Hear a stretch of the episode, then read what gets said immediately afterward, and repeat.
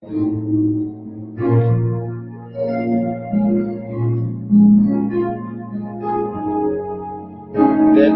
God has ministered to you right here in this place. He desires to be in the praise of his people. So just lift your hands. We open up our hearts, we lift up our hearts.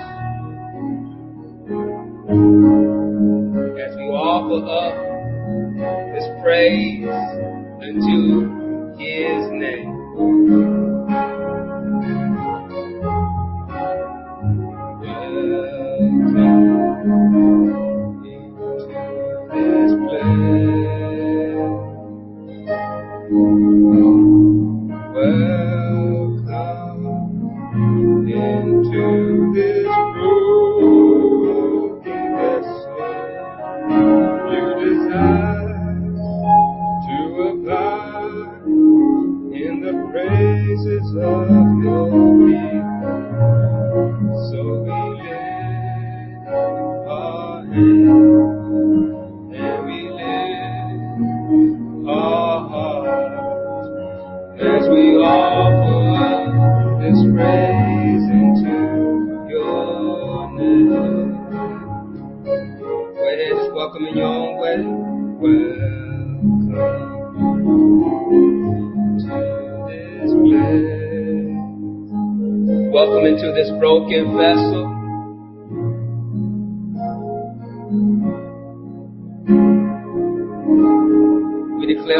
God, Lord, you desire to abide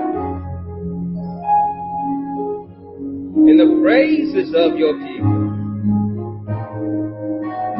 So we lift, so we lift our hands, so we lift our hearts, so we lift our hands, may we lift our hearts, yes. So we lift our hands, and we lift our hearts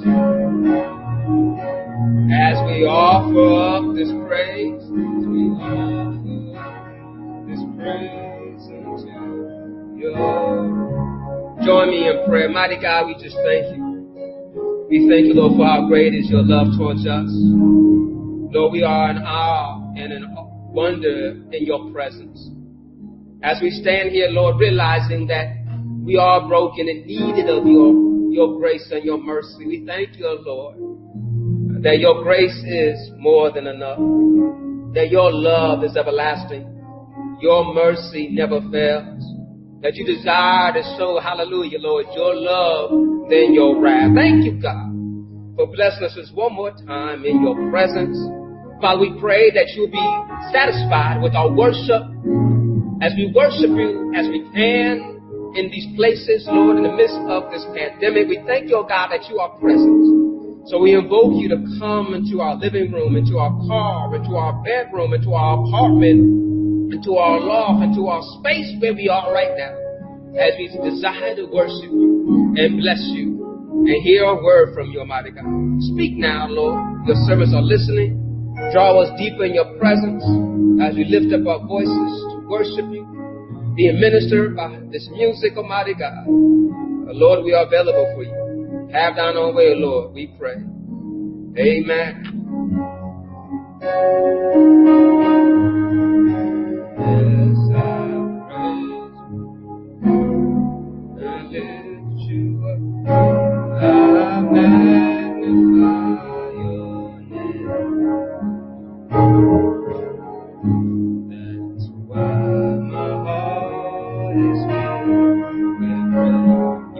This song too. You sing it right where you are. I love you. I love you. I love you. I love you. I Lord, today. I love you, Lord, today. Because you care for me. Because you care for me. In such a special way. In such a special way. And yes, sing. Yes, and I magnify. As we say, that's why my heart is filled.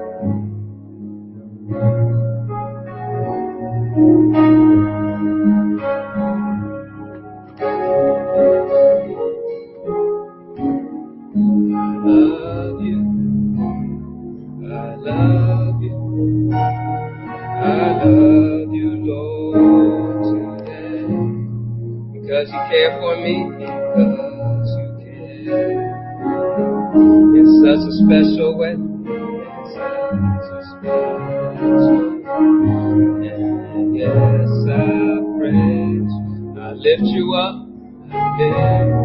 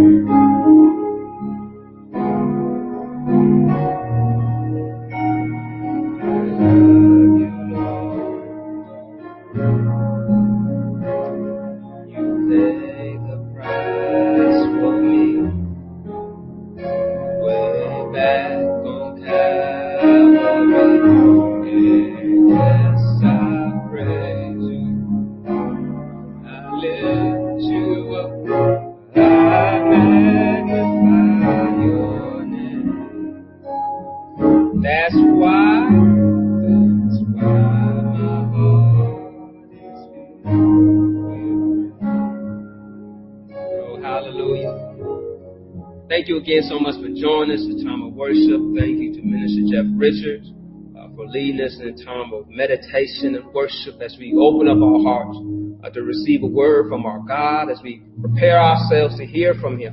Uh, for He is worthy uh, to be praised. We thank you, God, uh, for blessing us here in this space, in this presence. And so, Father, we pray right now as we prepare to open up your word, we do open up our hearts that we might see Jesus and have your word in our hearts that we might not sin against you. Father, Lord, have thine way here in this place is our prayer. Draw us deeper, draw us closer uh, through your word, we pray. Amen. Oh, glory be to God. Thank you so much for joining us in this time of worship. We pray that you continue to feel his presence as we prepare to preach and teach on his word. If you open up your Bible with me and join me in Luke, the 24th chapter, as we continue to conclude on our series, Walking with Jesus, looking at the two disciples walk with him on the road to Emmaus. We be in the 24th chapter again, concluding uh, this study on verses 36 to 48. And we're going to talk about I am a witness. Uh, how we are able to testify that we know how good God is because of our personal experience and our relationship with Him. Uh, join with me to think about how you are an expert witness. You are an expert witness. One, an expert witness, definitely in the court of law, is one who has expertise in a, in a specific subject matter and that they are a professional in. And here it is that you have a personal experience Uh, of what God has done in your life. You confessing to be a disciple of Christ, to love Him, to be His children, then you can confess that you know Him from the pardoning of your sins. You know the power of repentance and remissions of sin, the power of submitting to God, being baptized and be born again and walking in a new life. You can personally testify that God has done good things in your life. Here it is that we're looking at the two, Cleopas and the other. We don't have the name of him, but the point is that we do know the name of one and we have another. In the Old Testament and, and as well in the New Testament, before we have times of media and social media and documentation, that it always took two for something to be credible. In order for a witness to testify with authority, they had to have someone else to uh, testify to the same thing. Here it is, Cleopas and the other can testify that they saw a stranger to become Jesus before their eyes when they sat down and broke bread together. I want to encourage you today that you too can testify what you have seen been done in your life and catch this. You might have someone else to testify, say, I too believe this person has been changed because they used to do this, but now they do this. I heard their testimony. I've seen the change and they can testify that you have experienced the resurrection power of Christ your self. So I want to talk about how you too are a witness of God's repentance. Look at our text today again.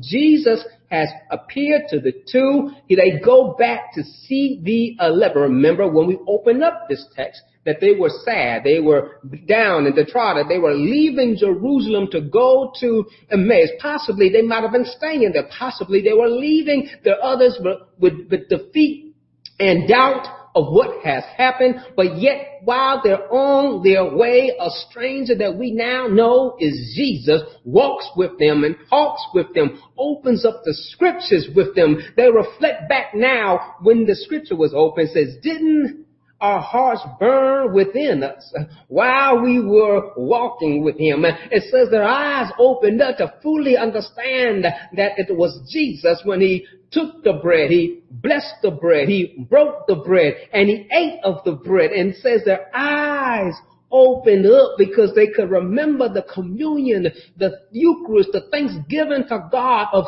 sitting down with him on the night of his betrayal, breaking bread with him and drinking of the cup and the fellowship and the communion they have with Christ. And now all that doubt, all that despair, all that confusion has left when their eyes opened up to see the power of the resurrection of our Lord and Savior, Jesus Christ. So Jesus has been teaching them this truth through the text and now through his presence. Now these two are expert witnesses of the resurrection of Christ. Uh, they heard the report from the women, but yet they had doubt, they had disbelief, but now they know for themselves he is alive. And so they go back to the 11, leading into our text for today. They go back to the 11 and they tell them what they have seen. And the text tells us where we're going to pick up now, while they are speaking to the other 11, this magnificent thing happens. New Living Translation reads it this way, Luke 24 chapter verses 36 to 48. It says, And just as they were telling about it, Jesus himself was suddenly standing there among them. Peace be with you, he said. But the whole group was startled and frightened, thinking they were seeing a ghost. Why are you frightened? He asked. Why are your hearts filled with doubt? Look at my hands, look at my feet. You can see that it is really me. Touch me and make sure that I am not a ghost because ghosts don't have bodies as you see that I do. And as he spoke, he showed them his hands and his feet. Still they stood there in disbelief, filled with joy and wonder. Then he asked them, do you have anything here to eat? They gave him a piece of broiled fish and he ate it as they watched. Then he said, when I was with you before, I told you that everything written about me in the law of Moses and the prophets and in the Psalms must be fulfilled. Then he opened their minds to understand the scriptures. And he said, yes, it is written long ago that the Messiah would suffer and die and rise from the dead on the third day. It was also written that this message would be proclaimed in the authority of his name to all the nations, beginning in Jerusalem. There is forgiveness of sins for all who repent. You are witnesses of all these things. Now, we see here in this text right there in verse 48 that the witnesses has increased to see the revelation and the truth of the resurrection and the call of the Messiah of Jesus Christ. And so when we look at this, as, as he was saying, just as they were telling him about this, Jesus himself was suddenly standing among them. There's something special about this situation, about this discovery. The two are telling how they experienced the resurrection of Christ. And this built up, and now Jesus shows up in the midst of their witness, of their testimony of what they have seen. Not only are they able to testify with validity because of what they've seen, but then it's verified and proven again amongst the 11 and give them greater confirmation. But yet, in the same point, The whole group is still startled and frightened, thinking they have seen a ghost. So here's a situation of the proof of Jesus to give them power and purpose in their witness. He reveals himself in the flesh. He looks at how he looks at them and see, why are you frightened? He asks, or why are your hearts filled with doubt? Look at my hands. Look at my feet. He's basically saying, look at the evidence of who I am. For a ghost or a spirit does not have flesh, but look, I have flesh to point out to us and the power of Christ working out our salvation, dying on the cross. He too, so that he was fully man and fully God, suffered. He physically suffered on our behalf. The marks of the nails, the marks of the scores, of the piercing in his side. He's letting them know this happened to my body and here's the evidence that I did this. Oh, glory be to God. Jesus shows them that there is, he is alive after death because he defeated death. Thank God for the power of the resurrection. And as he points out them this, he, he wants them to understand that I am alive. Believe this truth, what I told you beforehand. So as they stood still there in disbelief, not understanding what's before them, he tries to break it down to them and says, do you have anything here to eat? So they're hiding in a dark room, they're closed. And so notice the two come back boldly into Jerusalem, knowing that maybe they might their life might be in danger, but they're willing to die knowing that they can defeat death through Christ. And, and they show up in the locker room with the other 11 who are desperate, who are doubted and feeling in despair. But yet Christ shows up one more time to them. And then he asks them, do you have anything to eat? They gave him a piece of broiled fish and he ate as they watched. He proved to them, I'm physical, I'm alive. Look at this. I'm eating what you have given me. He's showing them while they're still wrestling to understand this resurrected body of Christ, that I am alive. He's empowering the disciples to be his expert witnesses of what they have experienced and what they know to be true. And so as we look at this, he says, as this in verse 44 to 46, as you look at this, he says this, when I was with you before, I told you that everything written about me in the law of Moses and the prophets and in the Psalms must be fulfilled. And then he opened their minds to understand the scriptures. And he said, yes, it was written long ago that the Messiah would suffer and die and rise from the dead on the third day. Jesus has been telling them how he had to suffer as the Messiah, being the Son of God, living on the earth as full man and fully divine, fully God, showing that he was two natures in one being like nothing else before, and that he died on the cross for the redemption of the world. The Son of God, the Lamb of God, willingly, submissively submitting his life, taking on punishment and shame so that we might have redemption. Jesus suffered for our glory and he suffered before entering into his glory. Jesus shows them his hands, his feet, and tells them, I am. Jesus, I am flesh. I am not a ghost. I am the Messiah. I am the one the scriptures have been pointing to. That's why we look at Isaiah 53 and 4, it says with such awe and such gripping. When we read it this way, it says, yet it was our weakness he carried. It was our sorrows that weighed him down. And we thought his troubles were a punishment from God, a punishment for his own sins. But he was pierced for our rebellion, crushed for our sins. He was beaten so we could be whole. He was whipped so we could be healed. All of us, like sheep, have strayed away. We have left God's path to follow our own. Yet the Lord laid on him the sins of us all. So Jesus took our sins before entering to the glory. The eleven now are expert witnesses of this truth the work that led up to the cross. They received his teaching and discipleship. Now they see the full exploration of this truth explored upon them and demonstrated upon them right there when they see the resurrected Jesus Christ themselves. Verse 47, 48 says this, that it was, was also written that this message would be proclaimed in the authority of his name to all the nations, beginning in Jerusalem. there is forgiveness of sins for all who repent. You are witnesses of all these things.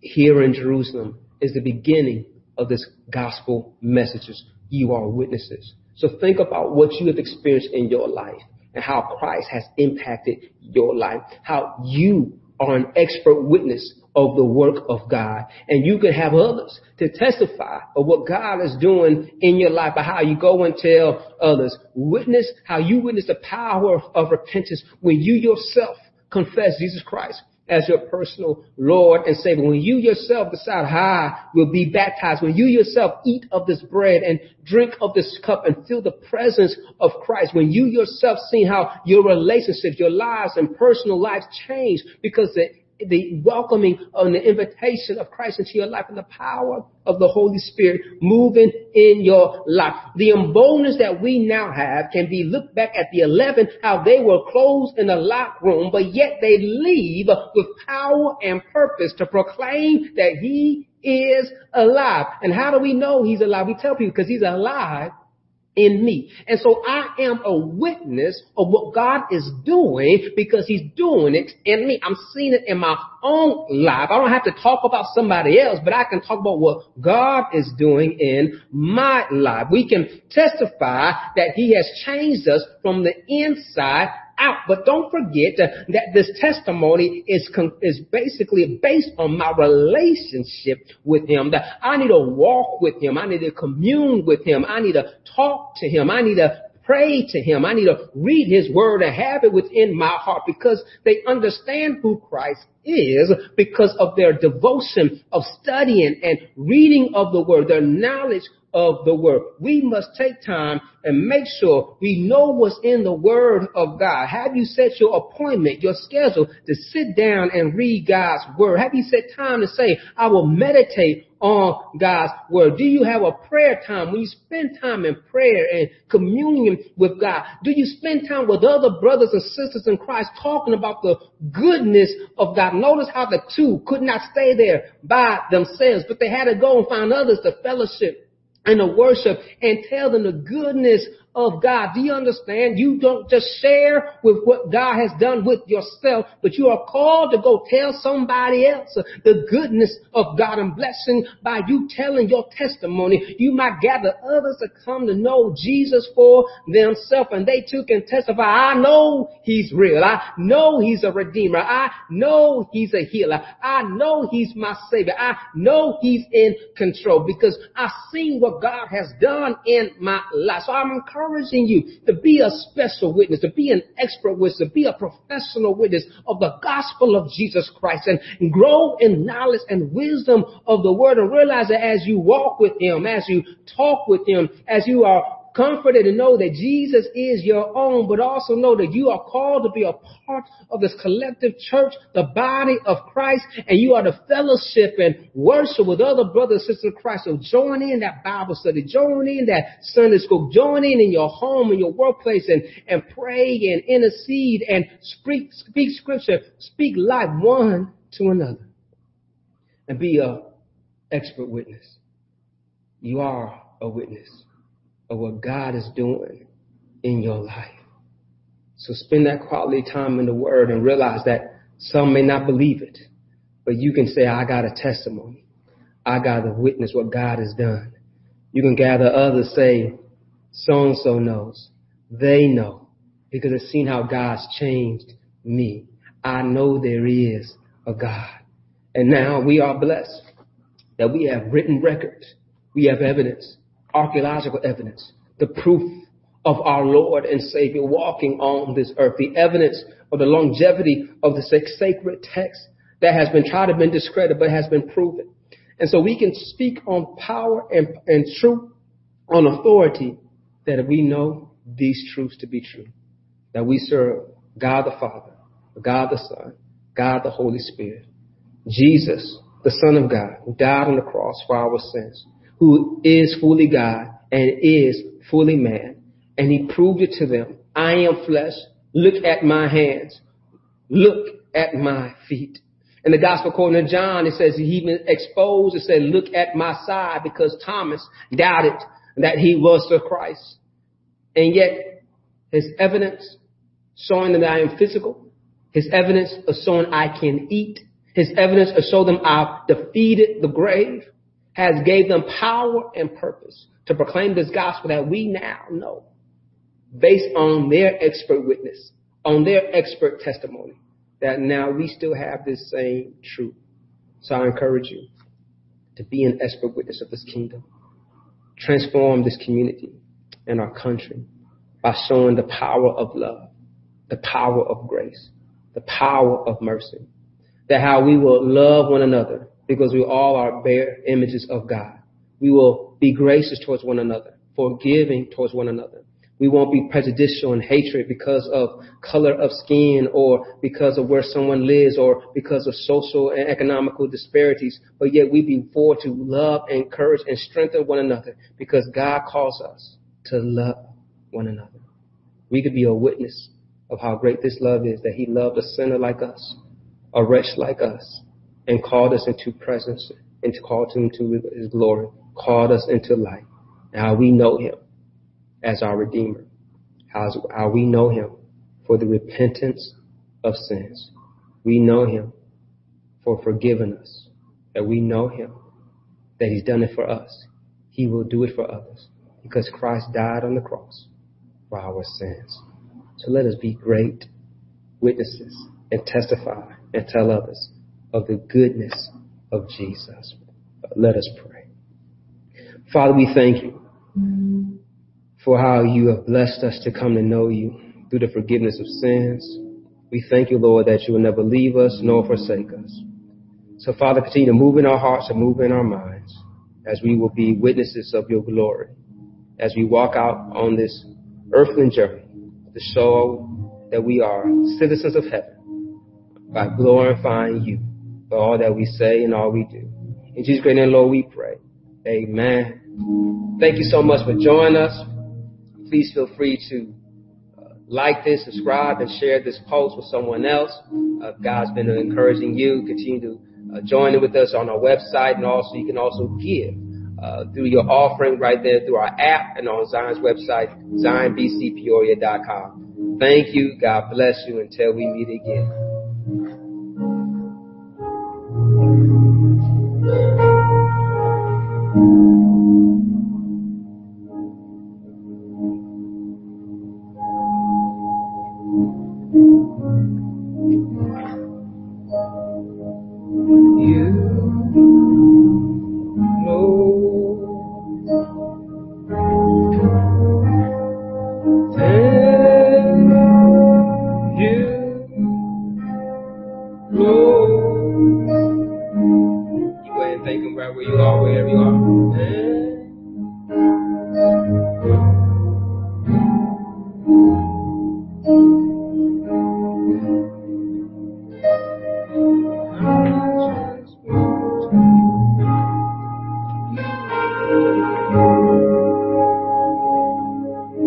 Been so good. You say that.